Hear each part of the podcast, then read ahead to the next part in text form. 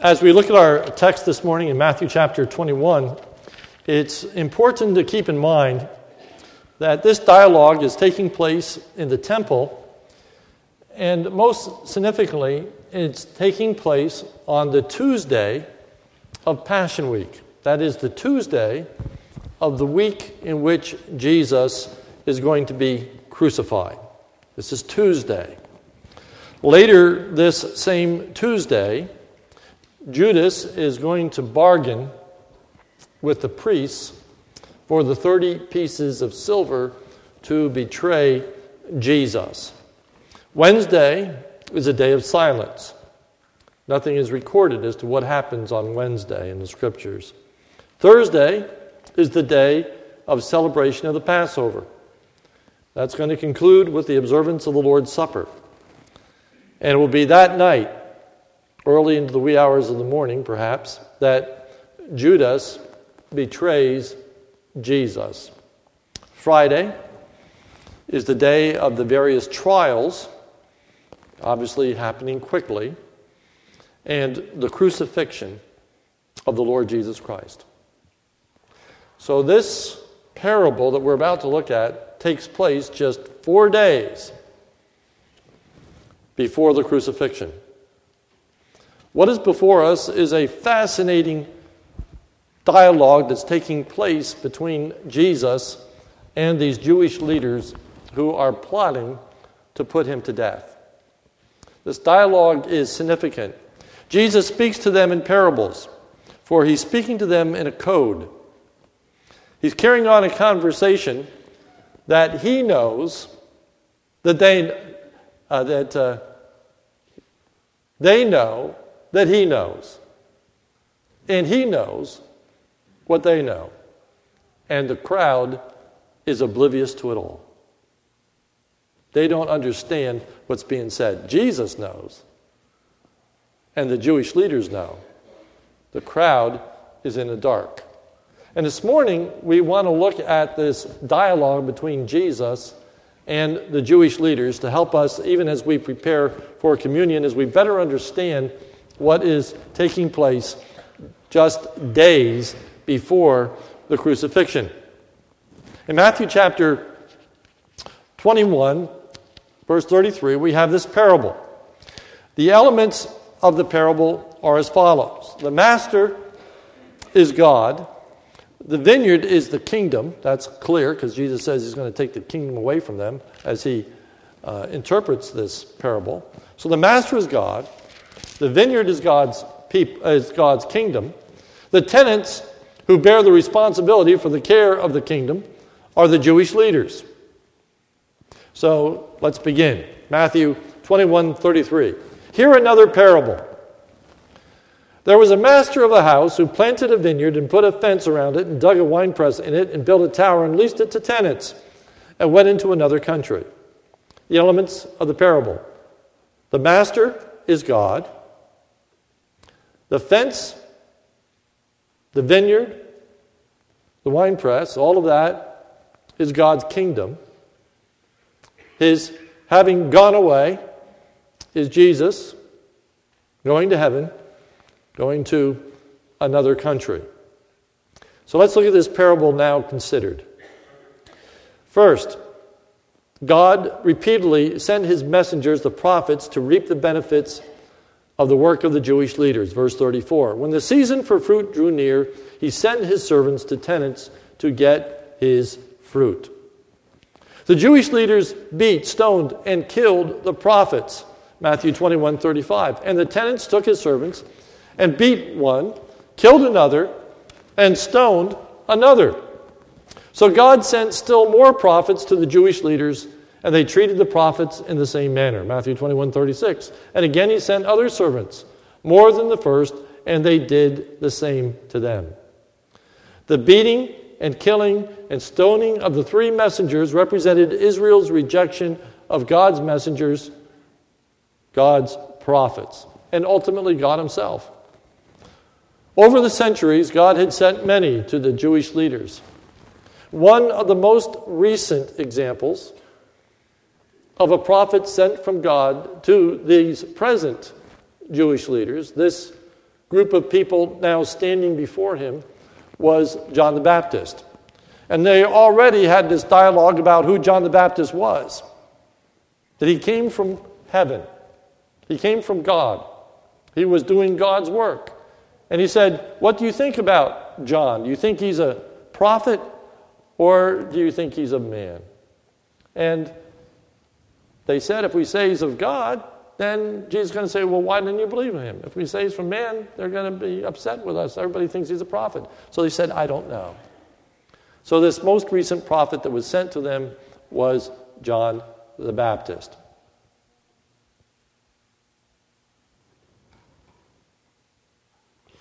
In uh, Matthew 17 12, you don't need to turn there, it says this But I tell you that Elijah has already come, and they did not recognize him, but did to him whatsoever they pleased. So also the Son of Man will certainly suffer at their hands. Then the disciples understood that he was speaking to them of John the Baptist. So Jesus likens this parable to all the prophets that came before and now most recently John the Baptist. Finally, God sent his son to the Jewish leaders and they traded him the worst of all. And of course, Jesus is the son, Matthew 21 37. Finally, he sent his son. He sent his son to them, saying, They will respect my son. But when the tenants saw the son, they said to themselves, This is the heir. Come, let us kill him and have his inheritance. The tenants again are the Jewish leaders.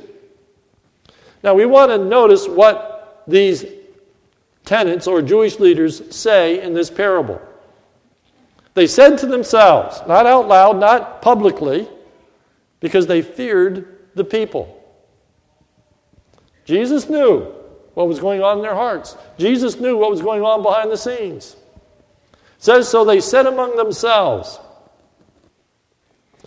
First, this is the heir. This is the son. This is the perfect person different from all of the prophets who came before. Jesus is saying these Jewish leaders knew what they were doing. They were hiding behind the idea that they didn't really know if Jesus was the Messiah. They knew. They understood. They had heard the message of John the Baptist. They understood the implications. If we say he's of, of God, then Jesus can say, Why didn't you believe him? They understood what John the Baptist taught about Jesus, that he was the Son of God who takes away the sin of the world. They understood this is the Son. That's key. Number two, they said, Let us kill him. Matthew 21 38. This is the heir. Come, let us kill him. That is exactly what these Jewish leaders intended. This later day, these same people are going to be meeting with Judas about how to betray Jesus. He knew that they were scheming and plotting against him. He knew that they wanted to put him to death. He knew the sham. He knew that all these questions were a smokescreen. He knew what was in the hearts of these men. He knew, he knew, he knew. And he wanted them to know he knew. They weren't fooling him one single bit. He was aware of it all and it wasn't going to stop it. He wasn't going to intervene. But it was important for them to know he knew. He knew. They said, Let us kill him. The Jewish leaders knowingly were falsely putting Jesus to death. Matthew 26, 59. Now the chief priests and the whole council were seeking false testimony against Jesus that they might put him to death. Now, think about that. The Jewish leaders were seeking false testimony. They were trying to find people that would lie about what Jesus did and said with the intent of putting him to death. Not only were they paying Judas to betray Jesus, they were paying people to lie about Jesus so they could put him to death. They knew. And Jesus knew that they knew. The motive is that they were upset with Jesus usurping what they considered their place. They wanted the kingdom for themselves. Notice Matthew 21 38. This is the heir. Come, let us kill him. And now these words, and have his inheritance. The inheritance is the kingdom. The kingdom with its winepress, the kingdom with its tenants, the kingdom with its fruit. The point is that they wanted all of the benefits of the kingdom for themselves. Most notably, they wanted Jesus' authority over the temple. Jesus had come in and thrown over the desks of the money changers. He had come in and driven out those who bought and sold. They wanted that kind of authority. They wanted the authority that Jesus had in his teaching as people sat and they listened to him. They wanted people to listen to him, them. And they wanted the respect that Jesus experienced. The people called him rabbi, people called him teacher, people followed him around, people gave him great obeisance. They wanted that for themselves. And Jesus knew it. Eventually, that motive, that desire to have what Jesus had in this kingdom would be seen by all. Listen to these words. Now, this is after this is during the uh, trial and the subsequent pronouncement of Pilate. Now, at the feast, the governor was accustomed to release for the crowd any one prisoner whom they wanted. And they had then a notorious prisoner called Barabbas. So when they had gathered Pilate, when they had gathered, Pilate said to them, Whom do you want me to release for you, Barabbas or Jesus, who is called Christ? Now notice these words. For he, that is Pilate, knew that it was out of envy that they had delivered Jesus up to him.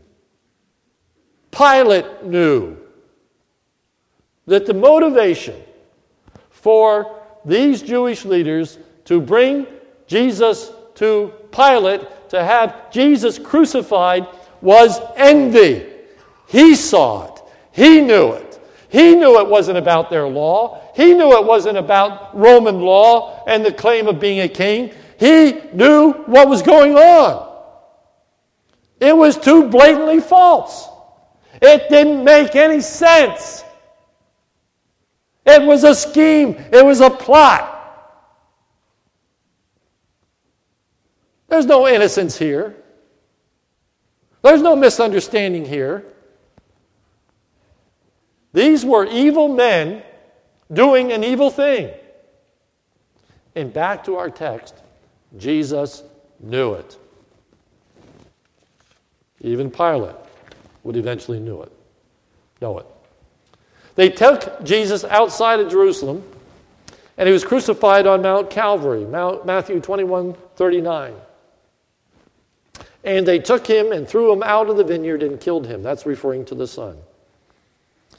Hebrews says this For the bodies of those animals whose blood is brought into the holy place by the high priest as an offering for sin are burned outside the camp. Therefore, Jesus also, that he might sanctify the people through his own blood, suffered outside the camp. Jesus suffered outside the city of Jerusalem.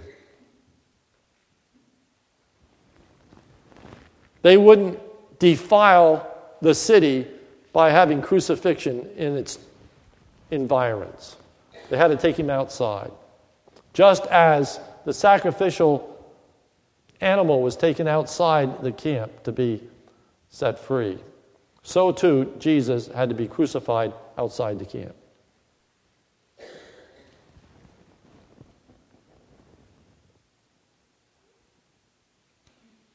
What will happen on the day of judgment? Verse 40.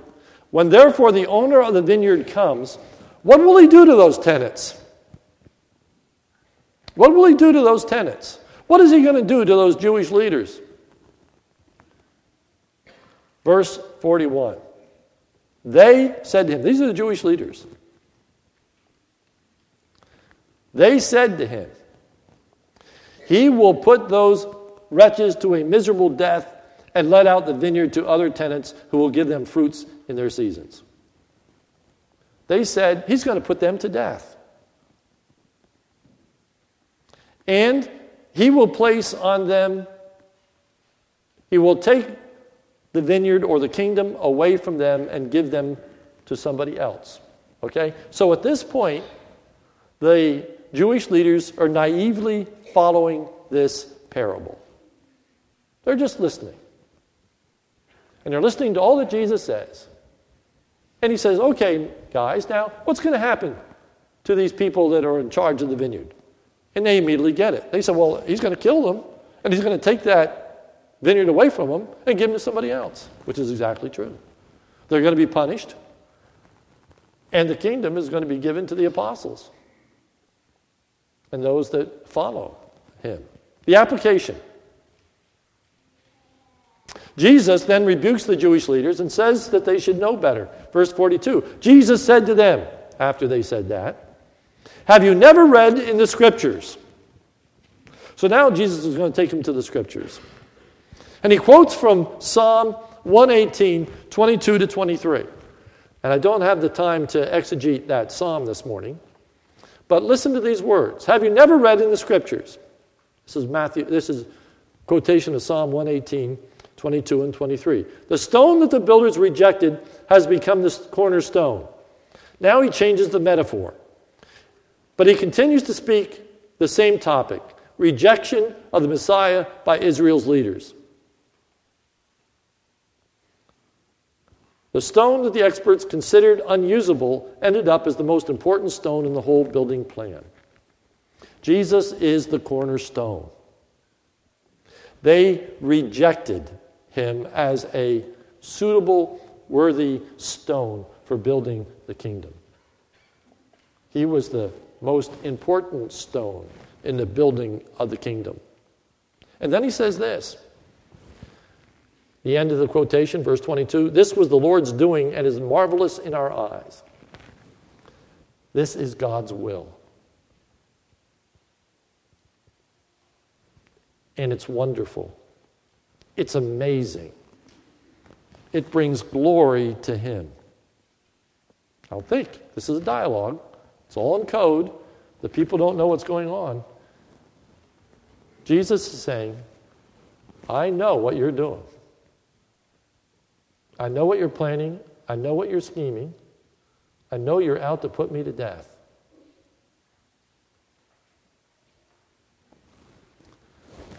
I also want you to know you don't have the upper hand here. This is God's kingdom. This is God's purpose. This is God's will. And it's been prophesied all the way back in generations before in Psalm 118. This is the will of God. God will take away the kingdom and give it to others. Number three, the Jewish leaders get the point. Verse 45 When the chief priests and the Pharisees heard his parables, they perceived that he was speaking about them. They got it. Bingo. We're the tenants.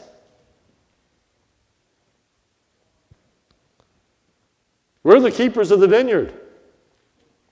We're the ones who rejected the prophets.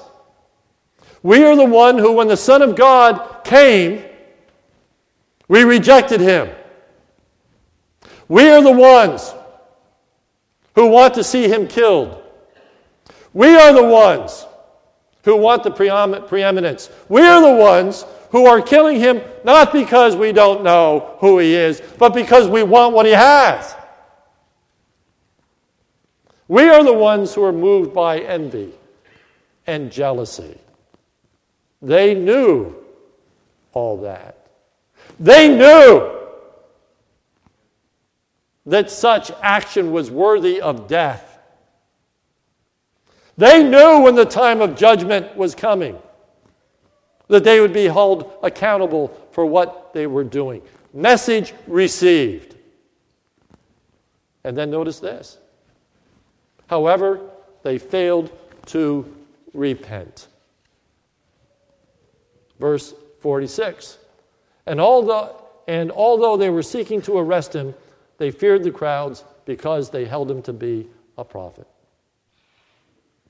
They still were seeking to arrest him. They were still seeking to put him to death. The only thing that was holding them back was they were afraid of the crowd. Somehow, they were going to have to get the crowd on their side. And they would. Just four days later, they were able to get the crowd to say, Crucify him! Crucify him! Crucify him! In four short days, they won the crowd over and their evil work was done. This morning, as we go to communion, three simple thoughts to keep in mind. Number one, Jesus went to his death willingly, knowingly, understanding the plot, understanding the intentions, understanding what's going in the heart and mind of all the people. As we go to communion this morning, I just want you to reflect once again as we partake of communion that God knows our hearts. God knows our hearts. God knows our thoughts. God knows the reality of our faith or lack thereof as we partake of communion.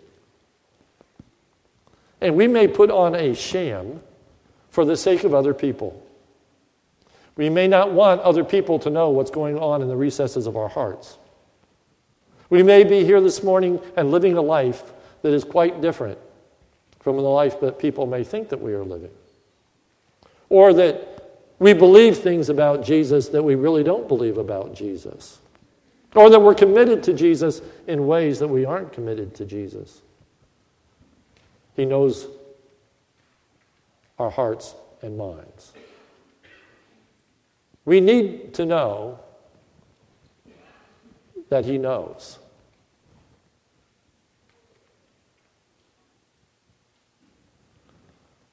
Secondly,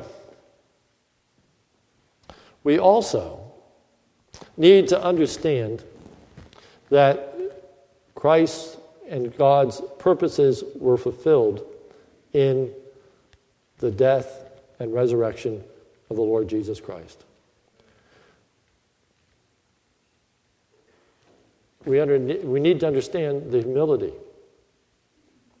We need to understand the direction, the purpose. We also need to understand how the crowd was clueless. They were innocent. They didn't know better. The Jewish leaders did. There's a world of difference between people who know better and people who don't. And this, this passage teaches us a very, very, very important lesson. And now I'm picking up on Sunday school, and those of you who weren't in my Sunday school class, I apologize, but here's the point. And I was driving it home in Sunday school, now I drive it home to you today. And that is that there are a lot of people who know the truth. and willingly reject the truth. It's not that they don't know, it's that they are selfish, they're rebellious, they don't want to do what they know to be true. We live in a day and age that the gospel has been boiled down, boiled down, weakened, diluted to the place in which it is so anemic that it's not even the gospel anymore. And that is that if you simply say that Jesus Christ is the Son of God, who died on the cross and rose again, you'll be saved. That's not the gospel. And it isn't simply to say, I believe that. Okay? I believe that Jesus Christ died on the cross and rose again. I believe he's the Son of God. That's not enough. The scripture says concerning the demons, they believe and tremble. And they did. Legion, when they were being cast out, they said to Jesus, Why are you tormenting us before the time? They knew who he was, they knew there was a day of judgment, but they rebelled. Satan knew who Jesus was and he rebelled. The issue is not, do you know who Jesus is? The question is, have you submitted to Jesus? Have you repented of your sin? Have you said, I am going to stop rebelling against Jesus and submitting to Jesus? I am going to do his bidding. I'm going to do his will. I am going to serve him. That is the gospel.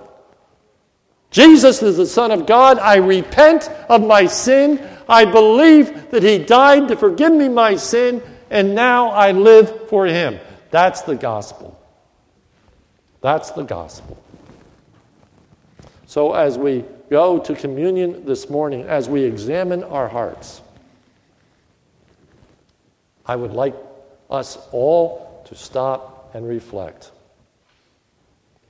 Have I really, truly submitted? Have I really repented of my sin?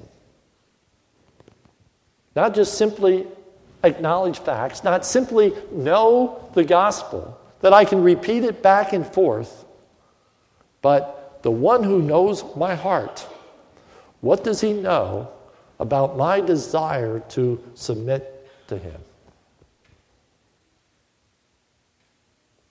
Let's pray. Our Father, we are thankful for the Lord Jesus. We thank you for his death on the cross.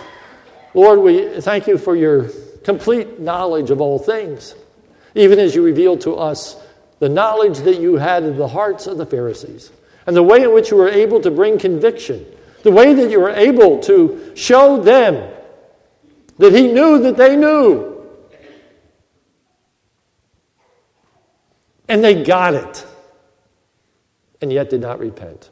I pray for anyone here this morning who perhaps knows the gospel, who understands it inside and out, and may think they have fooled every single person who's sitting around them, including their mom or their dad or their kids, or me or the other pastors or whoever. May they know that they are not kidding God, that they're not fooling God. And may they go a step further and not just realize that this message is speaking to them. May they not just be convicted. May they not just sit here and feel guilty, but oh Lord, bring them to a place of repentance. Bring them to a place in which they say, I need forgiveness. I need to turn my life around.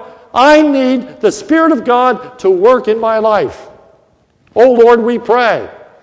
And if there's anyone here this morning who wants to place their faith and trust in Jesus Christ, would you quickly raise your hand? I'm not going to embarrass you, I'm not going to call you out, but I want you to know that you can have eternal life. Is there anyone here this morning that wants to receive Christ? Raise, your hand so that I can quickly see it and acknowledge it. Our Father, I hope indeed every single person here knows the Lord Jesus. And oh God, if they don't, may you continue to strive. May you continue to bring conviction.